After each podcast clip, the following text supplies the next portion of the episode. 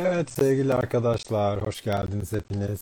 Sesim umarım güzel geliyordur, duyuluyordur. Şimdi Sana Ne programımıza bu akşam Esefsu katılacak. Esefsu kimdir biliyorsunuzdur. Aslında sosyal medyada gördüğümüz böyle çok tatlı bir karakter. Ama acaba nasıl, neden Esefsu oldu? Neleri hedefliyor sosyal medyada görünürlük sağlayarak, işte LGBTİ görünürlüğü sağlayarak da tabii ki bir anlamda neleri hedefliyor? Şimdi onları beraber Esefsu ile konuşacağız bu akşam. Evet, şimdi onu yayına alalım. Bakalım geldi mi? Durun suratıma bir tane efekt vereyim. Durun öyle şey çirkin çıkmıyor. Süper. Dur sen ayarla. Dur ayarlayayım da bu ne? Bu ışığımda da benim artık bir sorun mu var artık? Çözemedim ki ne var? Ha? Şöyle bir daha namuslu gibiyim. Hiç önemli değil ya. Olma, namuslu olma. İyi bir şey değil. Her erkeğe namusun yok diyorsun ha? Estağfurullah, ne demek? Şaka yapıyorum. Bilmiyorum. Ya da bir faydasını gördün mü diyorum sana namuslu olmanın. Öyle başlayalım. Faydasını gördüm. Yani işte yolda yürürken önümü kapatıyorum. Üşümüyorum. En azından. Esefsu hoş geldin. Hoş bulduk. Hayırlı kandiller. Çok tatlısın. Çok tatlısın. Bugün kandilmiş değil mi? Ne bileyim, ben hep hayırlı kandiller diyordum. Bak tuttu. Tuttu vallahi, bugün kandilmiş, evet. Evet arkadaşlarım, yorumları kapatıyoruz çünkü yüzüne geliyor bu güzel hanımefendinin. Evet, ama siz sorularınızı altta, böyle şurada soru işareti var küçücük, oradan Esefsu'ya sorularınızı yollayın. Eminim merak ettiğiniz birçok şey vardır onunla ilgili. Ben de soracağım ama işte artık bana da yardımcı olun birazcık siz. Hoş geldin. Hoş bulduk. Ama ben öncelikle senden bir şey rica edeceğim. Şimdi G-Zone sayfasını sen öncelikle bir tanıt benim takipçilerime. Buradaki insanlara bu sayfa nedir, amacı nedir ya da siz kimseniz, ne yapıyoruz, hep beraber ortak bir şekilde neyi hedefliyoruz? Onu çok kısacık bir anlatmanı rica edeceğim.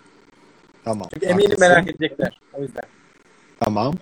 G-Zone 2014'ten beri yayında olan bir aslında LGBTİ artı magazin.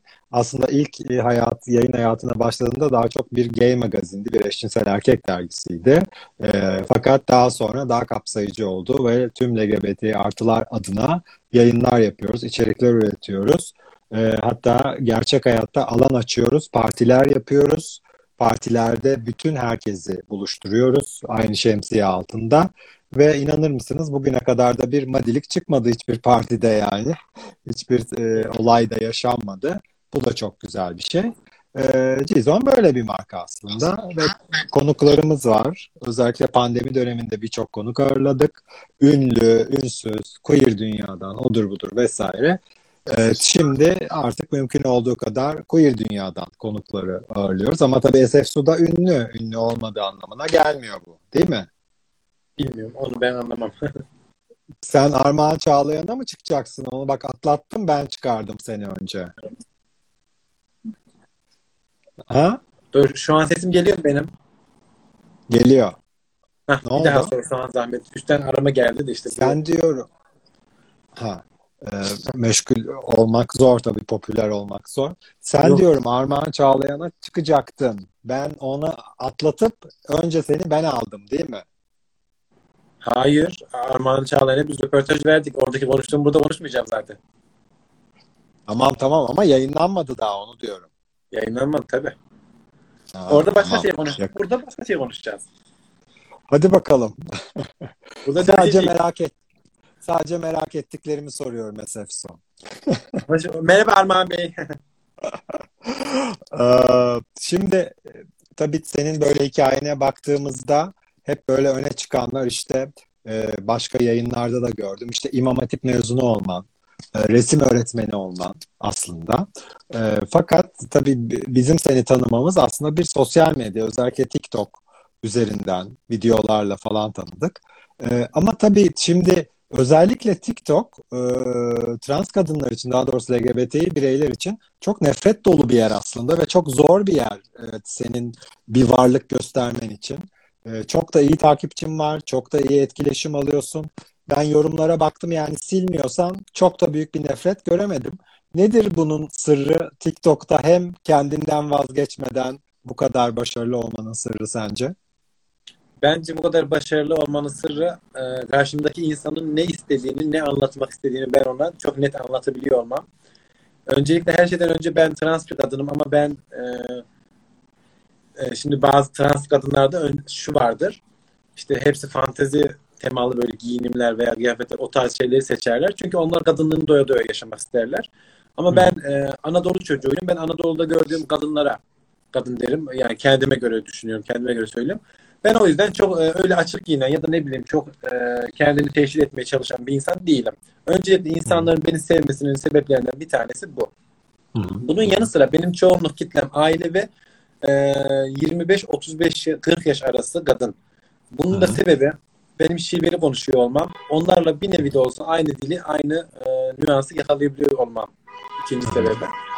Onun diğer üçüncü sebebi de resim öğretmeniyim. Yorumlarımı silmiyorum. Oradaki yorumların hiçbirini silmiyorum. Silmediğim için de yani kötü bir şey ben çok karşılaşmıyorum. Mesela 3000 kişiyle yayın yaptığım zaman 1-2 tanesi kötü bir şey yazabilir. O da ilk kez gelmiştir, yeni gelmiştir. Öyle bir şeydir. Onun dışında sağ olsunlar, seviyorlar.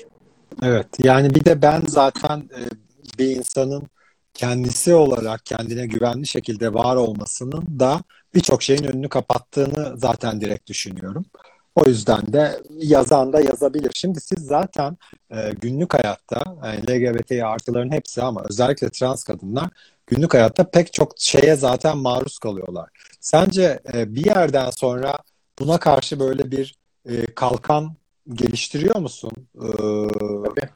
Sen kendi adına konuşuyorum. Senin yani için tabii konuşuyorum ya. Tabii.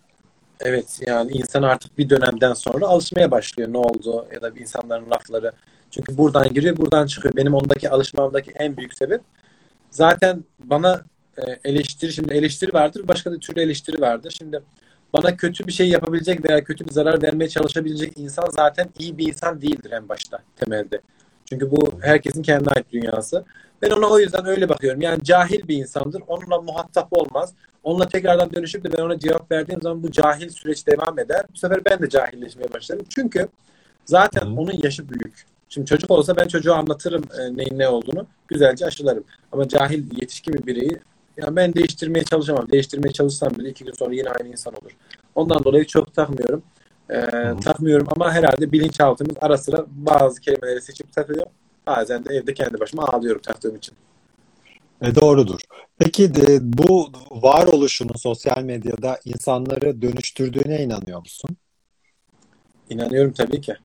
Evet. Şu an mesela Instagram'da güncel olarak 58.000 takipçim varsa, bu 58.000'in 50.000'i aile ise benim en çok aldığım yorum ve mesaj şudur: ben senden önce trans ya da homofobik bir insandım. Kesinlikle ve kesinlikle senden sonra çok daha farklı bakmaya başladım olaya. Bu oldu. Yani ben o yüzden gerçekten inandım. İnanmasam bir şeyler olmasaydı bu kadar bence uğraşmazdım da. Kendim söylüyorum. Çünkü kendim tanıyorum. Peki daha önce YouTube'da Mert galiba onun programında izledim. Hep böyle İmam Hatip mezunu olman falan konuşulmuş. Biraz böyle sanki şeye bir şaşırmış gibi geldi. Yani anlıyorum, bu arada yargılamıyorum da Mert'i veya kötü anlamda eleştirmiyorum ama sanki böyle hani trans olmanın dinle çok alakasız iki şey olduğunu söylemeye getirmiş bazı yerlerde. Yani bu ilişki hakkında sen ne düşünüyorsun? Sen çünkü bildiğim kadarıyla inançlı bir insansın. Yani atıyorum İmam Hatip'te zorunlu da okumuş olabilirsin birazcık vesaire falan ama onun dışında da öyle olduğunu gördüm, tahmin ediyorum yani. Bu ilişki genelde böyle sanki bir zıt bir ilişki var gibi görülüyor toplum tarafından. Ne söylemek istersin özellikle dinle ilgili bu konuda? Yani şimdi dinin temeline bakıldığı zaman ben gerçekten de şu dönemde hiçbir insanın şimdi Müslümanlık dini temel olarak değil, Hristiyan, Yahudi ne olursan ol, hiçbir insan şu an dinini gerektiği gibi yaşamıyor diye düşünüyorum. Çünkü insanlar kendi istediklerini seçip alıyorlar oradan. Dinin temelinde merhamet, sevgi vardır. Ama hiçbir şekilde merhametin, sevginin olmadığı bir dünyada yaşıyoruz şu anda. Dinde tecavüzcü bir insan çok normal değildir. Hiçbir şekilde değildir. Ama şu anki toplumda tecavüzcü insanları bizden daha normal tutmaya başlıyorlar. Ve sürekli tek hedef aldıkları şey Lut Kavmi, Lut Kavmi, Lut Kavmi. Ben bunu her zaman söylerim. Yani benim bilmediğim yokturdur gibi söyleyeyim yani. Ben bu anlamda donanımlıyım. Çünkü okudum ve araştırmam gerekiyordu. Çünkü ne anlatacaksam insanlara benim verebilecek bir cevabım olmak zorunda. Ki yanlış bir yere gelmesin iş. Lut Kavmi diye bahsettikleri olay kesinlikle temelde hetero erkeklerin sapkınlığından oluşan bir durum. Yani orada Kur'an-ı Kerim'de açıldığı zaman, okunduğu zaman gerçeğe çıkan şey budur. Ve Kur'an-ı Kerim'de ben birçok kez hocalarla da yayın yapıyorum TikTok'ta falan. Bunları insanlara aşılamak adına. Hepsinde yani insanlarda şöyle bir algı var. Hiçbir zaman değiştirilemez falan pişman. Tamam, okey, değiştirilemez. Artık yazılı bir kitap. Ama anlamada değişiklik olabilir. Bundan dolayı bizler Lut Kavmi'ni eşcinsellerden falan işte insanlar biliyor. Halbuki Lut Kavmi'nin asıl temel sebebi erkeklerin kendi eşlerini bırakıp da başka kadınlara, öncelikle başka kadınlara gidiyorlar. Başka kadınlara, işte peygamberin misafirlerine, işte onun çocuklarına, buna falan pişman ve erkeklere. Yani adamlar kendi değişkenliğini sağlıyorlar. O yüzden dinle olay budur diye düşünüyorum. Ama onun dışında da Mert'in orada o şekilde yazmış olması da normal geliyor bana. Çünkü sonuçta orası bir sosyal platform ve insanları oraya almak lazım. İnsanlara bir başlık sunmak lazım. O yüzden bana normal geliyor. Yani çünkü bir kişi LGBT artı birey diye illa dinden uzaklaşmış diye bir şey yok. Tabii, kesinlikle. Pek çok dindar arkadaşımız var. Yani biz inansak da inanmasak da. Olsa da olmasa da. Bu var tabii ki gerçekten. Evet, biraz sorulardan da aslında gidelim. Diyorlar ki neden bu kadar şive yapıyor? Şivesini çok seviyoruz ama bazen gereksiz şive yapıyor diyorlar ama yani sen Sivas Kangallısın bildiğim kadarıyla. Senin zaten belli bir yaşına kadar herhalde zaten hani özün bu diye biliyorum. Yanlış mı? Evet. Şimdi bakın ben şu an hiç şive yapmadan konuştum sizinle. Mesela şu yayın başladı şive yapmadan konuşmaya çalıştım İstanbul Türkçesiyle. Artık arada bakın konuştum diyemiyorum farkındaysanız. Konuştum diyorum mesela. Yani ben 23 yaşına kadar bir erkek olarak dünyada yaşadım. Biyolojik cinsiyeti erkek bir bireydim. 23 yaşından sonra cinsiyet değiştirmeye başladım. 24 yaşında tamamen cinsiyetimi değiştirdim. 24 yaşında bir senelik bir kadınım şu an. Biyolojik anlamda söylüyorum size. Yani görünüm anlamında. Bir senelik bir kadınsam benden çok naif şeyler falan ya da tamamıyla kadınsal ya da 25 yaşına kadar kadın olarak yaşamış bir insanın tamamıyla bir yani olgularını beklemek pek doğru olmaz. Çünkü her şeyin bir zamanı var. Aynı onun gibi 23 yaşıma kadar Sivas'ta, Sivas ve Malatya arasında yazları Sivas'taydı, kışları Malatya'daydı. O şekilde bir büyüdüm. Gençliğim, çocukluğum oldu. Ben köyüme gittiğim zaman avrat'ta ne arıyorsunuz derdik. Oradan bir başlardık biz konuşmaya. Yani ben aşırı şiveli bir insandım. Ben hatta şivemde çok daha anlaşılmayan veya küçük nüanslarda yani şiveliyim, şivemi bırakmam. Onu söylüyorum. Ama bana ki 10 sene sonra daha açmışım. Konuşuyorsun derdi, konuşuyorsun diyorum. O zaman daha gelirsiniz işte. Tamam. Bir de ben şeye de inanmıyorum. Herkes niye aynı kalıp olacak ki? Herkes niye İstanbul Türkçesi konuşacak? Senin kitlen de sen böyle konuştuğun için çoğunlukla seni takip ediyor ve sen de bu şiveyi ne bileyim güzel bulan insanlara hitap edip bir şeyler anlatıyorsun ve bu anlamda bir görünürlük sağlıyorsun. O yüzden bence çok güzel olduğunu düşünüyorum. Askerlik hakkında bilgi verebilir misin demişler. Ayol sen askerlik şubesi misin? Nasıl bilgi vereceksin askerlik hakkında? Verirsin. Gittin mi? Bunu da aslında yapmadım. Bununla ilgili aslında benim YouTube'da videom var. Orayı mı izlesinler yoksa vereyim mi küçük? Küçücük söyle, orayı da izlesinler. Tamam. YouTube'a Esefsu yazdığınız zaman zaten orada ben askerlikten nasıl muaf olabileceğimizi eskisi gibi çürük raporu değil de her insan gibi eşit bir şekilde askere gitmeye elverişli değildir raporunu nasıl alabileceğinizi ben size YouTube kanalımda anlattım. Ama onun dışında yine de anlatayım. Eskiden video, fotoğraf falan pişman diye isteme durumları vardı. Şu an artık o işler dağıttı kesinlikle. Onlar istenmiyor. Sadece sizi heyete sokuyorlar ve bir psikolog size 500 tane o ne bir soru çözdürüyor. Evet hayır sorusu var. Onları çözüyorsunuz. Ona göre orada durum zaten açığa çıkıyor. Çok kolay bir şekilde bir hafta içerisinde hallediyorsunuz. Buradaki yapmanız gereken, önem göstermeniz gereken en büyük şeylerden bir tanesi askerlikten muafiyet belgenizi asla ve asla ailenizin olduğu eve göndermeyin. Ailenizin bu durumdan haberi yoksa. Çünkü askerlik şubesinde siz bunu defalarca tekrar etmenize rağmen artık nedir devlet bize karşı düşmanlığı mı besliyor? Onu hiç bilmiyorum. Ben ona çok kızarım çünkü. Ben çok kızarım bu işe. Var ya gittim ben askeriyeyi yıktım resmen. Yemin ederim adamları rezil ettim yani orada. Dedim siz beni mi öldürteceksiniz? Bir baktım babamın evine gidiyor kağıt. Tak tak tak kapıyı ben açtım Allah'tan ki. Ya içimde de anlattığım her şey yazıyor. Ben orada onları ikna edici olmam lazım. Küçük nüanslara girmem lazım. Yani bunu da bu kadar açık bir şekilde gönderemezsiniz. Çünkü sonuçta biz Doğu'da, İç Anadolu'da yaşayan insanlarız ve orada direkt bizler gibi cinsiyeti farklı veya yönelim farklı insanlar hiçbir zaman doğru bulunmayabilir. Evet, evet. Böyle. Ama daha detaylı için Instagram, YouTube. İzleyin. Şimdi de tabii aile soruları da gelmiş ama anlatmak da istemeyebilirsin istersen. Sen sanırım bir sene önce ailenin yanından ayrıldın yaklaşık. Evet. Doğru mudur? Tamam. Evet. Yani arası nasıldı, şimdi nasıl falan diye tabii sorular gelmiş. Cevaplamak istersen. Şimdi ben babamla hiç merhabalığım yoktur. 25 yaşındayım. Babamla 25 dakika bile oturup da sohbet etmişliğim yoktur. Aynı evin içinde olmamıza rağmen. Aynı şekilde abimle de öyle. Abimle zaten biz 8 sene boyunca küs kalmıştık.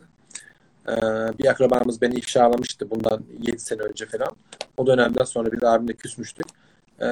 Ki ta ki bundan bir sene öncesine kadar küstük biz. Bir sene öncesinde de durumlar artık bu şekilde oldu. Ben tamamen cinsiyet değiştireceğimi aslında ben tam olarak daha hormon sürecini tam bitirip ondan sonra güzel bir şekilde değiştirmeyi düşünüyordum. Ama TikTok'ta yavaş yavaş tanımaya başladıktan sonra etraftaki insanlar ailemi kışkırtmaya başladı. Onlar da bana anlayış göstermedi. Sürekli şunu şöyle yap, bunu böyle yap dedikleri zaman ve ben zaten hormon sürecindeyim. Artı ben zaten 24 yaşına kadar bastırılmış bir ailede doğan bir çocuğum. Yani bastırılmış duygularımdan dolayı bir isyankarlık da var içimde. Yani artık daha yapamayacağım dedim. Ben 24 yaşıma kadar sizler için uğraştım ama görüyorum ki sizler hiçbir şekilde evladım senin cinsel yönelimini veya senin duyguların ne olacak diye sormadan el bize ne der diye soruyorsunuz dedim bunların. Hepsini de açık açık söyledim aileme. O zaman dedim artık benim de sizi düşünme gibi bir gayem olmamalı. Çünkü ne olursa olsun. Yani ben evet 2 gün daha sizler için erkeksi bir bedenle devam edeceğim. Ama 3. günden sonra eminim yine olacak. Yani olacağını biliyordum. Ve ben her zaman trans kadındım yani. Bir eşcinsel olarak kalamazdım. Eşcinsel bir erkek olarak devam edemezdim yani. O yüzden yol yakınken dedim madem öyle daha yaşımdayım. Ve ben çok geç kaldığımı bile düşünüyorum yani. 23 yaşında ben tedaviye başladım. 24 yaşında değiştirdim. Aha bir sene oldu yani. 16-17 yaşında ailemin farkındalığıyla başlamış olsaydım şu an çok daha güzel bir kadın olurdu karşınızda. Ama olduğu kadar işte. Yok canım olur mu? Ne demek? Bu arada lisede keşfettim kendimi demişsin sanırım. Öyle bir şey var. Biraz geç değil mi falan diyenler var da ben herkesi kendi yolculuğu... Sen sonra bitir bak ben söyleyeceğim. Yok öyle sormuşlar da öyle değil herhalde diye düşünüyorum. Öyle mi veya? Şimdi şöyle söyleyeyim ben Anadolu'da doğuda büyüyen bir insanım. Şimdi bana söz hakkı her zaman 20-25 yaşlarını tanınır oradaki insanlara. Bunu bilmeyenler İstanbul tarafındaki batıdaki zaten batıya geldiğim günden beri diyorum ki bu insanlar ne kadar rahat yaşıyorlar. Yani buradaki insanlar çok güzel yaşıyorlar. Burada mesela asgari ücretle çalışan hala kimseyle tanışmadım batıda. Ama Doğu'da, İç Anadolu'da insanların 4 çocuklu bir aile daha düne kadar 2 milyar 800 lira maaşla çalışıyordu. Ben size öyle söyleyeyim. Ailesi öyle geçinmek zorundaydı. Ama ben kendimi keşfettim derken şu anlamda bahsediyorum.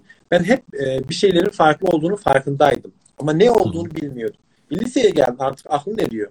Artık neyin ne olduğunu farkına varmaya başlıyorsun. Lise döneminde tam tersi ergenlik dönemi. Ergenlik döneminde evet ben kadınlara karşı bir şey hissetmiyorum. Benim duygularım bu yönde. Diyebiliyorsun yani. Bunu diyebilecek bir yaşa geliyorsun. Çünkü batıdaki gibi bir hayat görmediğimiz için doğudaki ve İç Anadolu'daki insanların ergenlik yaşı biraz daha yukarıya çıkıyor. Yani 16, 17, 18 yaşlarımda ama batıda olsaydım 13, 14 yaşlarımda eminim kendimi daha kolay keşfedebilirdim. Olay bu yani. Olsun. Geç olsun güç olmasın diyorum be Esefsu. Evet, hala başındayım. Peki bu Esefsu ismi nereden geliyor? Neden su var sonunda? Neden yani? Şimdi, onu bir... Adım Esef. İsmim Esef. Aha. Kendi adım. Kimlik adım. Aha. Aha. Ben aslında bir ironi yapmak istemiştim. Şimdi her insanın adının sonunda işte ne bileyim Elif Su, işte Büşra Naz, bilmem ne Nur, İkra Nur falan pişman. Yani dedim bu nurlar nereye gidiyor? Aslında benim ilk ismim Esefsu Naz'dı. Yani öyle bir şey yapmıştım. Daha sonra değiştirdim. Baktım Esefsu Naz deyince insanların anlaması çok zorlaşıyor. Ondan sonra adımı Esefsu olaraktan değiştirdim. İlk başlarda da insanlar telaffuzunda çok zorlandılar. Efesu, Eteksu, Eşeksu dediler. Geçenlerde biri gördü beni. Sen bir şey suydun ama neydin? Aşkım abdest suyuyum dedim ben de. Artık alıştım ama şimdi insanlar da alıştı. Evet. Güzel oldu. Bu arada TikTok'ta da gördüm. Yani şimdi bazen böyle insan hani bu temsil konusunu dün de yayından önce konuştuk ya. Aslında Larin'le de konuştuk ki mesela Larin'i de senin çok eleştirdiğin yerler var. Aslında bir trans kadın olarak ama bu temsil konusu çok sıkıntılı bir şey. Yani şimdi birçok insan seni de bir trans kadın temsili olarak görmeyebilir veya iyi bir temsil olarak görmeyebilir. Sen bu temsil konusunda ne düşünüyorsun? Yani sen trans kadınları temsil ediyor musun sosyal medyada sence? Veya bu nasıl bir konu senin için? Şimdi bence yani ben her şeyden önce hiçbir zaman küfürden haz etmeyen ya da çok açık giymeyi sevmeyen bir insanım. Yani bunun benim trans oluşumla bir alakası olduğunu düşünmüyorum. Yalnız bir her şeyden önce küfür etmeyerek veya açık giyinmeyerek ya da daha üstürüplü olarak ya da daha donanımlı olarak onları istemeyerek de olsa temsil edebileceğimi düşünüyorum. Şimdi bu benim ilk görüşüm. Çünkü insanlar der ki bak bu da bir trans ama nasıl güzel ya da ne bileyim kimine göre de güzel değildir. Bak bu hiç küfür etmiyor veya çok kapalı giyiniyor derler bana. Bu herkesin kendi görüşü. Ama onun dışında trans kadın olduğum için hata yapan, yanlış yapan ya da ne bileyim doğru olmayan tüm trans kadınları savunmak zorunda değilim. Çünkü ben translığı ya da ne bileyim kadın haklarını, hayvan haklarını temelde bir hakkı savunan bir insan değilim. Ben insanlığımı ve insan haklarım için uğraşan bir insanım. Onun dışında yani trans olmayı ya da kendimi savunacak olsaydım Hollanda'ya giderdim. Çok daha mutlu bir hayat yaşardım. Oradaki güzel translarla ben ne bileyim kendime göre Türkiye'de yaşamazdım yani. Oradaki insanlarla bencillik yapar kendi hayatımı yaşardım. Ama bizim temelimizin insan hakları olduğunu düşünüyorum ben kendi açımdan. Onun dışında da yanlış olan translar falan da vardır. Yani kendime göre transları savunuyorsun diyor insanlar. Evet yani onlar için bir şeyler yapmak istiyorum ama şu an çok erken. Şimdi eğer onlar için bir şeyler yaparsam tepkiler almaya başlayabilirim. Ben bu anlamda çok eleştiriliyorum translar tarafından, LGBT bireyleri tarafından. Bizim için hiç uğraşmıyorsun falan pişman diyorlar ama tam tersi insanlar benimle birçok insan ön yargısını yakıyor diye düşünüyorum. Yani birileri için de uğraşmak zorunda değilim yani. Örnek veriyorum ben trans olduğu için başka bir transı yaptığı hatadan dolayı savunmak zorunda asla değilim. Aynı hetero bir erkeğin tecavüzcü bir erkeği savunmak zorunda olmadığı gibi. Aynı durum bana göre öyle. Ve çoğu translı yanlış bir durum. Onu da söyleyeyim. Çoğu translı. Tamam. Bunlar Esefsu'nun fikirleri. Aman gene beni linç kampanyası başlatmayın ne olur. Yani ben tabii kişinin kendi fikrine ve bir trans özne olduğun için özellikle bu fikirlere ayrıca saygı duyuyorum. Çünkü bir de herkesin yolculuğunun ve temsilinin kendine has olduğuna inanıyorum. Yani bu herkesi aynı kefeye koyup herkesi iyi de olsa kötü de olsa sırf cinsel yönelimi veya cinsel kimliği yüzünden herkesi aynı düşünmek bence hiç doğru değil. İyi anlamda da kötü anlamda da. O yüzden senin yolculuğun sana özel olsun. Evet, şimdi biraz şeylere geçelim mi? Sana ne dedirten sorularımıza geçelim istersen. Tamam. Ama üniversite okudun mu diye sormuşlar. Üniversite okudun mu ya da kimliğimi oluşturmak için üniversite okumam gerekiyor mu demişler. Resim öğretmeni olduğuna göre okudun diye düşünüyorum. Okudum tabii canım. İnönü Üniversitesi'nde okudum. Resim öğretmeniyim. Hı. Ve hangi kimliği oluşturmak için okumalı mıyım demişler anlamadım. Herhalde cinsel... Herhalde kendisi de bir trans ya da bir gay arkadaşımız tahmin ediyorum. Kimliğimi oluşturmak için üniversite okumam gerekiyor mu demiş. Ben de doğuluyum demiş. Ha, belki tam olarak nereye kendini koyacağını bilmiyor olabilir. Belki eğitim biraz... her zaman. Evet. Ama bu konuda kaynakları gözden geçirebilir. Yani üniversitede, her üniversitede kalkıp cinsel kimlikle ilgili bir kaynak falan okuyacak hali yok o yüzden. Ne demek istemiş? Ben anlamadım. Kimliğimi derken kendi yönelim kimliğini mi? Evet. O da doğruymuş. Hayır canım, onu sen, hayır, bu tamamıyla tecrübeyle alakalı bir şeydir veya sen kendini nasıl hissettiğinle alakalı, yaşın geçtikçe, ilerledikçe hislerinle, duygularla alakalı bir durum. Tam olarak gerçek yönelimini hissettiği olman. Benim sadece üniversite okumamdaki bana olan artlar, en başta ben sanat okudum yani. Resim öğretmenliği okuduğum için çocuklara nasıl yaklaşmam lazım? Bir çocuğa ne anlatabilirim? Bir veya anlamayan bir ailesine, velisine. Mesela bize hep hocalarımız şunu derdi. Sizler çocuğun psikolojisini çocuğun çizdiği resimden çok rahat anlarsınız. Şuraya bana bir tane çocuk getirin, bir resim çizsin o çocuk. Hemen her şeyi tıkır tıkır dökerim. Veya ben bir çocuğa, her zaman dışarıda ilk tepkiyi bana verebilecek insan çocuktur. Ben çocuğu gördüğüm zaman bir köşeye çekelim, bir konuşabilir miyiz derim. Ona her zaman güzel bir şekilde bak derim. Örnek veriyorum, dışarıda biri bana şimdi meşhur biliyorsunuz artık Mahmut abiymiş, şuymuş, buymuş çocuklar. Evet, hemen bir transı fark ettikleri zaman direkt başlıyor Mahmut abi diye bağırmaya. Evet. Ben genellikle o yüzden çocuklarla muhatap olurken çok fazla ses tonumu onlara belli etmemeye çalışıyorum, konuşmamaya çalışıyorum. Ama zorunlu bir şekilde çocuklarla konuşmak zorunda kalırsam eğer onu öncelikli bir köşeye çekiyorum. Çünkü o çocuğun tavrından bana karşı nasıl bir tavır sergileyebileceğini çok rahat anlıyorum. O zaman diyorum yani bak böyle bizler zor bir hayat yaşıyoruz. Şu sıkıntıları çekiyoruz. Senin böyle yapman bizi çok çok daha üzüyor. O yüzden lütfen insanlara bu şekilde bakma. Şöyle bak gibisinden. Bundan dolayı eğitim önemlidir. Çünkü ben hem çocuğa anlatabilmeliyim kendimi hem de yetişkin bir insana kendimi ifade edebilmeliyim. Veya biri bana bir şey sorduğu zaman ben ona mantıklı doğru bir cevap vermek zorundayım ki ben bir aktivist olayım veya yani eğitim her şeyin öncesinden gelir. Öncelikle tabii ki de ekmek. Ben yani seks işçiliğine karşı bir insan değilimdir. Kesinlikle insan mecbur kalıyorsa bu işe yapılabilir. Ama ben her insanın ekmeği vardır. Ben mesela tasarımcıyım, resim öğretmenim ama şu an öğretmenlik kendi isteğimle yapmıyorum. Anladım. Evet, biraz artık bölüme geçelim. Çok ciddi konular konuştuk ama gene sorularınız varsa alttan yazın. Program kapanırken de yorumları açacağız. Kendinde değiştirebileceğin herhangi bir şey olsaydı bu ne olurdu? Kesinlikle kadın olmak isterdim. Tam biyolojik cinsiyeti kadın olarak da olmak isterdim. Ama sen bir kadınsın zaten. Evet. Belki ama...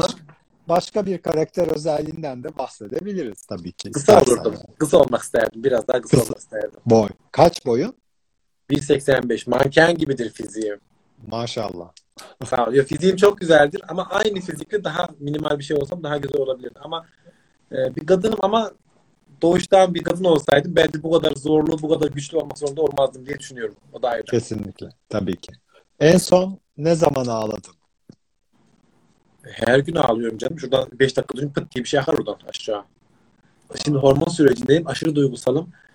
Burada alabileceğim herhangi bir olumsuz dönüt bile bana hemen direkt şey veriyor. Takıntı olarak kalıyor. Ağlıyorum ama en son 2-3 ay önce çok büyük feryatlı bir şekilde ağlamıştım. Baya bir de ben İç Anadolu'da yetiştiğim için bizim Sivas tarafında ağaç çok yakarlar. Ağaç yaka ağlamıştım. Şu taraf arka odamda. Anam bağırdım işte niye yalnız kaldım, bu hayat niye böyle falan bir şey. Küçük isyankar durumlar. En son 2 ay önce zırlamıştım. Komşular da pek mutlu değildir bu konudan diye tahmin ediyorum. Yok, komşum yoktur, apartmanda tek başımayım. Öyle mi? Ha, okey. Evet. İyi, süper. Zaten buradan bağırıyorum onlara falan. Evet, çok rahatım. Çok da severler benim komşularımı. Öyle mi? Tahmin ediyorum zaten. Kendi kendine konuşur musun? Sanki evet diyeceksin gibi geldi. Bana şizofren dedi. Estağfurullah. Şaka yapıyorum. Evet, konuşurum kendime. Özellikle temizlik yaparken evet şunu al, şuraya götür, tamam şunu koy. Kedilerle daha çok konuşuyorum. Mehline dolanıyor, deli gibi, kancık gibi diyorum kedilerime. Çünkü kedilerim hata yaptıkları zaman biliyorlar ne hata yaptıklarını, yanlış yaptıklarını. Böyle bana bakıyorlar, gene ne yaptın sen, gene ne iş gördün diyor. Sonra içeri gidiyorum, bakıyorum yaptığı hatayı falan. O yüzden kendimle çok konuşuyorum. Birilerine bir şey anlatmaktansa kedilerime anlatıyorum derdim. Anladım. Eski sevgilinin en sevmediğin özelliği neydi? Boyu kısaydı. Bir de çok toksik bir ilişkimiz vardı. Sürekli tartışıyorduk. Severdim ama çok da iyi bir insandı. Eğer buradaysa belki de bakıyorsa falan. Çok çok sağ olsun. Çok da iyi bir insandı. Bana çok faydası oldu. Ama hayatım sen de 1.85'sin yani topuklu falan da oluyorsa Zaten birçok insanın boyu kısa olacak karşındaki diye düşünüyorum zaten. Bana gelen de uzunsa gelsin. O da doğru. 1.83 olsa okey. 1.82 olsa tamam yani. Daha kısa diyorsun. Anladım. En son kime kürlendin ve konu neydi? Hani söyleme kim olduğunu ama. Yani birine bir kız ayarlamamı istiyordu. Aha. Sen tanıyorsun, sana çabuk cevap verir diye fenomenlerden de kadın arkadaşımızı. Ona kürlendim. İşte mesaj yazıyorum, cevap vermiyor falan, pişman yaptım. Halbuki bana ne uğraşacağım 50 insan için. İnşallah izlemiyordur. Peki hoşlandığın kişide neye düşersin? Yani işte görün atıyorum köseli ayakkabı giyse tav olurum. Boy. Ha iyi. 1.85 artı. Evet. 1.85 plus. LGBT plus gibi. Çok düşük olmasın. Ya 1.83 de olur. 1.80 falan da okey ama yani ne bileyim. Bir de yani bir tık ataerkil erkek seviyorum sanki. Ben yani kendimi kadın gibi hissetmek istiyorum onun yanında. Bu İstanbul'a geldim gene zaten hepsi kadın. Erkeklerin yani. Tövbe yani bismillah. Hiçbir tane adam akıllı erkek görmedim yemin ederim. Gene o yüzden İç Anadolu'ya gidesim var. O derece. Tamam. Yorum yapmayalım ama feminenfobik derler. Yorum yapmayalım. En son hangi hayalin seni yarı yolda bıraktı? Valla son bir senedir hiçbir hayalim beni yarı yolda bırakmıyor. Hepsi tıkır tıkır gidiyor. Artık neyden gidiyor bilmiyorum ama. Onu hatırlayamam herhalde ya. Ne düşüneyim? Durun bir dakika, hayalim. Ama hiç yok, onu şu an gerçekten getiremem. Hatırlayamam. Tamam. Sorumu sormadınız demişler de hemen araya giriyorum. Resim sergisi açmayı düşünüyor musun? Trans bireyleri ve hayatlarını resimlendirmek ister misin? Ben bunu şöyle yapıyorum daha çok, trans bireyleri ve hayatlarını anlatmak istediğim zaman. Örnek veriyorum, Bayram Sokağı diyeceğim. Orayı bilenler bilir.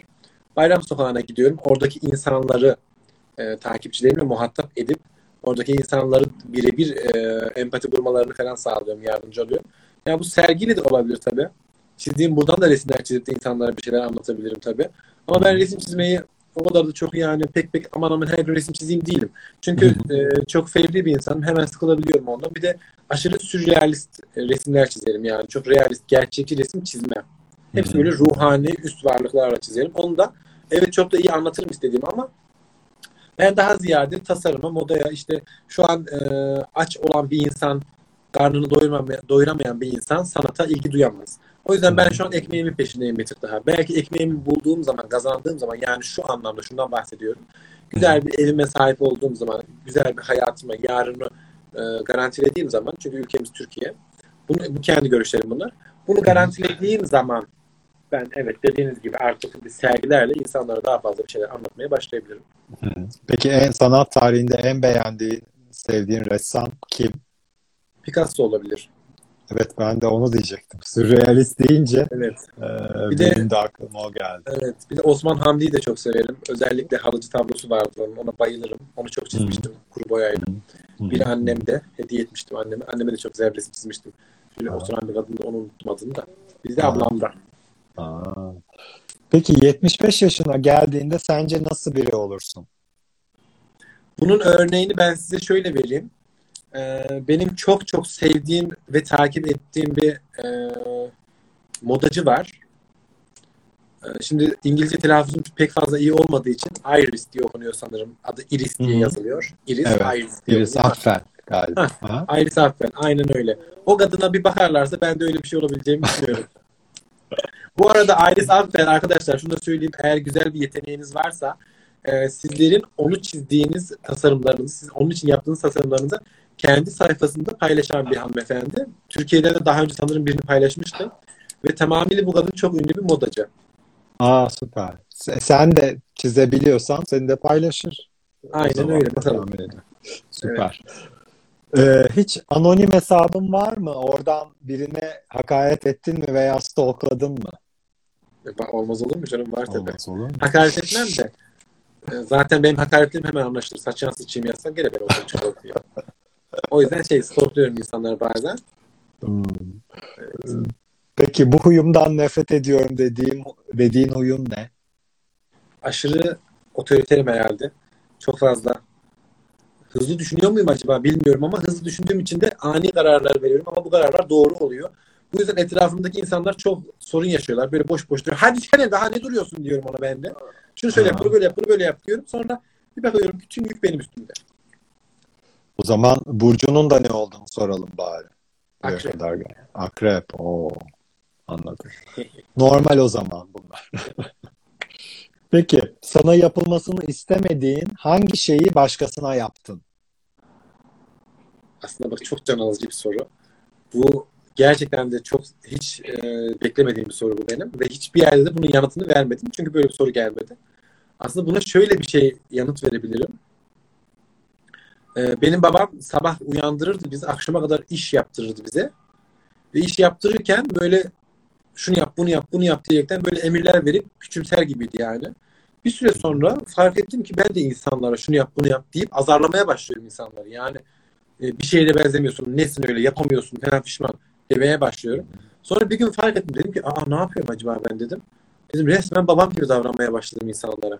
Hani olur ya biz babamızdan böyle gördüklerde hani o çok en büyük bir yanlış bir kutu vardır ya. O kutuyu kendim taşıdığımı fark ettim ve o günden sonra onu yapmamaya başladım. Bu iyi bir şey değil. Evet. Maalesef bir yaştan sonra anamıza ya da babamıza benzemeye başlıyoruz. Sen erken dönüşmeye başlamışsın. Eyvah eyvah. Hiç çor yaptın mı? Hırsızlık. Biliyorsun yok. Zaten. Yok. Ne yapardım? Hiç. Hırsızlık ne yapabilirdim? Yaptım canım. Çocukken gaysi çaldım. Hiç çalmıyor muyuz? Ağaçlara tırmanırdık Malatya'dakiler. Severim de yani. Hala da yaparım. Hiç de acımam. Peki birinin evinde gördüğün garip şey nedir? Birinin evinde gördüğüm en garip şey. Bazı arkadaşlarım var. Onların evinde kelepçeler falan görmüştüm. O çok garipti. Onlara göre doğaldır diye düşünüyorum. Sana göre evet, garip gelmişti. İşi gereği onlar için doğal normal ama bana göre garip gelmişti. Evet. Sahip olduğun en gereksiz yetenek nedir sence? Var bir şey daha var dur. Dur bak sana bir şey daha göstereyim. Dur şimdi bak. Omuzlarıma bak şimdi şeye bak. Kanatlarıma bak. Bak bu da var. Görüyor musun? Bu da gereksiz yani. Ama gerçi bu gereksiz değil. Ben üniversitedeyken otobüslere tutunuyordum bununla. Tık diye geçiriyordum orada duruyordu. İşe yaratmayı başarmışsın. Süper. Evet, gereksiz değilmiş. Kulak misafiri olduğun en çılgın konuşma nedir? Var mı öyle bir şey? Evet var. Yine üniversite dönemindeyken bir tane kadın sabahın saat 5'inde bir beyefendiyle buluşmak için plan program yapmış. Adamla buluşacak ama adam da bir türlü gelmiyor. Şimdi ben de kulak misafiriyim. Çok da severim kulak misafirliği yapmayı. Misafirperver bir insan. Kadın konuştu. Ondan sonra dedi ki sen böyle yapacağın belli dedi. Konu gitti karı. Birdenbire kalktı gitti. Anam dedim bu kadın ne yapıyor acaba? Senin böyle yapacağın belli yani. Adam bunu ekmiş meğersem. Böyle bir durum var. Garip bir fobin var mı? Anksiyete hastasıyım. Kaygılarım var. Garip fobi de işte kaygılardan dolayı olabilir. Anlık gelişebiliyor. Yani o anda. Olabiliyor. Aslında fobi ne biliyor musunuz? Evsiz kalmak. Evimden olmak. Öyle bir fobim var. Ama nasıl evsiz kalmak derken yani bir gün hiç ev bulamayacağımı düşünmek. Bu çok korkunç olabilir. Evet. Bu eve peki çıkarken sorun yaşadın mı? Şimdi yani ya. Kadın arkadaşımın adını tutuldu bu ev. Şans olduğunu söylememiştik. Fakat evle alakalı bir sürü sorun yaşadım. Ama daha sonradan mecbur ev sahibime ben trans bir kadınım dedim. Şimdi Şişli'de olduğum için bu taraflar rahat alışık yerler. Adam da yani bunu kesinlikle bize alakadar etmez yani. Sizin cinsel yöneliminiz, kimliğiniz, iyi bir insan oluşunuz bize yeterli zaten dedi. Ondan dolayı sağ olsunlar. Çok da mutluyum yani. Onun dışında evet. Bir kere denediğin ama bir daha denemek istemeyeceğin bir şey var mı? Şimdi bu biraz belki çok garip gelebilir buradaki insanlara ama bunu hep soruyorlar. Şimdi sen bir trans kadınsın, hiçbir kadınla birlikte oldun mu sorusu aşırı yöneltilir. Şimdi benim bir şeyi istemiyorum demek için öncelikle o istemediğim şeyin ne olduğunu bilmem lazım. Yani ben kesinlikle bir kadına karşı hiçbir şekilde ilgi hissetmiyorum veya herhangi bir ereksiyon hissetmiyorum. Yalnız acaba mı Bu tarz soruları tamamıyla aklımdan kaldırmak için bir kadınla bir arkadaşlık kurmuştum bir dönem. Hı-hı. Ki bu arkadaşlıkta olması gereken ya da farklı yönelimi olan bir arkadaşlıkta. Yani o zaman da bir kez böyle bir şey denedim. İğrenç bir durumdu. Asla yani. Bacı bacıya oturduk. Bacımla, kadınla. O şekilde yani. Onu bir daha asla ve asla yapmam. Artık son sorumuza gelelim yavaş yavaş. Sana sorulmasını istemediğin soru nedir? Yani bana sorulması istemediğim soru aslında şu. Ben canlı yayın yaptığım zaman TikTok'ta falan insanlarla benim sesim mi gitti? Aa, insanlar benim sesimi duymuyor mu? Ses gitti yazıyor. Önceki mi onlar? Yok yazsın. Hayır. Öyle yok, mi? Hayır desene şimdiye kadar. Eski o. Eski. Sesin olsun. Var. Neyse tamam. Yok. Bana sorulması istemediğim soru şu. Şimdi ben canlı yayınlara girer girmez girdiğim zaman insanlar direktmen arkadaşlar o da onun yönelimi, Allah da onu öyle... Yahu dur. Arkadaş değil mi? İnsan olarak geldim. Bak Çiğdem de burada karşı komşum. Rahatsız mısınız Çiğdem benden? Öyle yani. Ben insanların bana direktmen hani evet cinsel yönelimim var, fark ediliyordur, şudur budur ama insanların direkt konuya bu şekilde girmesi beni çok üzüyor. Çünkü hoş değil ya. Ya örnek verirsin şöyle düşünebiliriz. Engelli bir vatandaş var karşımda. Arkadaşlar o da onun kolunun sakatlığı. Böyle bir mantık yani. Bu saçma bir giriş. Bunlar doğru evet. Değil. Evet yani bu iyi bir şey değil yani. Ya evet bir insan sana baktığı zaman sadece ve daha doğrusu en önce bir trans kadın olduğunu görüyorsa yani gerçekten bu bunaltıcı bir şey yani sanki başka hiçbir şey yok, hiçbir şey konuşulmayacakmış gibi falan filan. O yüzden gerçekten saçma. Ama sen böyle TikTok'ta aslında sorulmasını istemediğin bir soruya çok güzel esprili cevaplar veriyorsun. Kestirdin mi sorusuna çok güzel cevaplar veriyorsun. O da aslında belki de neden sosyal medyada olduğunun da bir cevabı. Aslında hep bu iğrenç soruyu, hep trans kadınlara sorulan bu iğrenç soruyu bir tokat olarak onlara cevabını veriyorsun. Kestirdim evet. Saçını gösteriyorsun. Kestirdim evet. Başka bir şey gösteriyorsun falan filan. Bekledikleri cevap gelmiyor asla. Tabii canım netli pilav çekiyor herhalde diyor. Metli pilav mı istiyorsun diyorum. Yok ben öyle insanlar zaten beni cinsel yönelimden dolayı. Şimdi insanların aklında 6-7 tane espri var. İşte Mahmut abi olsun. İşte İsmail abi seni okey bekliyorlar falan. Bu tarz şeyler. Yani diyorum ki daha beynin zekanı daha fazlasını üretemiyor mu acaba bana karşı? Ben de diyorum anneannesi biz okey beraber geleceğiz diyorum mesela. Artık ben de alışmışım bunların sorularına. Ben de onlara cahilin istediği gibi anlatacaksın ki anlasın seni. Aha. O yüzden öyle cevap. Peki Esefsu, böyle çok küçük de geleceği konuşalım. Gelecekle ilgili planların var mı işte oyuncu olmak gibi vesaire hani bu tip şeyler? Yoksa sadece böyle bir TikTok'ta bir karakter olarak kalıp veya tasarımla sanırım ilgilenmeye devam edeceksin daha ileride. Ama var mı yani öyle bir düşüncen var mı işte teklif gelse bir yerlerden falan?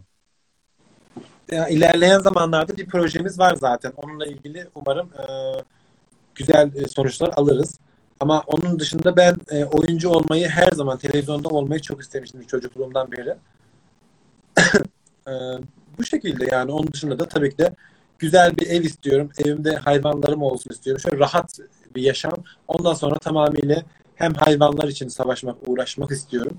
Hem de öldüğüm Hı-hı. zaman da ya gelirim ablamın ve abimin küçük çocukları olursa onlara kalacak benim mirasım. Ya da sadece hayvanlara kalsın istiyorum. Bu şekilde bir düşüncem var. Onun dışında geleceğe dair pek de planım yoktur. Çünkü her gün ülkemizde gelecek değişiyor. Evet. Ya seni Dua Lipa'ya benzetmişler. Gerçekten öyle. Şimdi fark ettim ben de. Dua Lipa'ya benzetiyorlar. Sivaslı Simge'ye benzetiyorlar. Özge Borak var. Dua Lipa'da biliyorsun bizim buralardan aslında Arnavutluk galiba. Arnavut olması lazım Dua Lipa'nın da aslında ama vallahi benziyorsun böyle saçlar. Ben de bir benzettim şimdi. Böyle deyince böyle bak. Yayıncısın Atika'mdır. Evet. Arkadaşlar çok teşekkür ediyoruz sorularınıza da. Cemile Kaya'dan ilham aldığı doğru mu demişler? Yok. Doğru Cemile Kaya'dan ilham almıyorum. Kendisini çok severim. Cemile Kaya ağırlı. o farklı bir insan. Ben hep böyleydim. Beni mesela bundan 3 sene önce tanıyanlar da diyecekler evet sen böyleydin. Şimdi görenler de bunu diyebilirler. Onun dışında ben tam tersi. Sanırım şu sıralar Cemile Kaya'yı takip ediyor olabilirim. Çünkü nasıl takip ediyorum? Takip et butonuna bastım. Öyle takip ediyorum. Çünkü ben birilerinden ilham almamak için o insanları takip etmezdim. Yoksa şeyi de çok severim mesela Mika Raun. Ona da bayılırım. Çok tatlı gelir bana. Ama ondan da acaba bir şeyden esinlenir miyim? Ben çünkü kendim olan bir insanım. Kendimim yani. Ondan bir şeyden esinlenmemek adına onu da takip etmezdim. Düşüncem bu benim. Ama yani bir Cemile Kaya ben veya o benim gibi olabilir. Ben onun gibi olabilirim. Bunlar farklı şeyler. Ama Cemile Kaya takip ederek buraya gelmeye çalışan bir sürü insan vardır. Ben olduğum için geldim. Cemile Kaya falan öyle bir mantık yoktur. Ve ben hiç anlık şeyleri kullanıyorum. Ve bence de bir benzettiğini düşünmüyorum ama insanlar illa işte bir böyle bir kırsal konuşma duydukları zaman işte o da trans demek ki falan gibi böyle bir kendi kafalarında kötü bir bağlantı kuruyorlar, ondan olabilir. Ya evet. Benim zaten tanınma sebeplerimden yani şive başta gelmiyor. En başta gelen LGBT yürüyüşünde, yazınki LGBT yürüyüşünde Kürdistan sloganını eleştirmemdi. İlk başta gelen buydu. Onun daha öncesinde ben kedilerimle tanındım. Kendi yaptıklarımla tanındım. Soba başında yayınlar yapardım. Onlarla tanındım.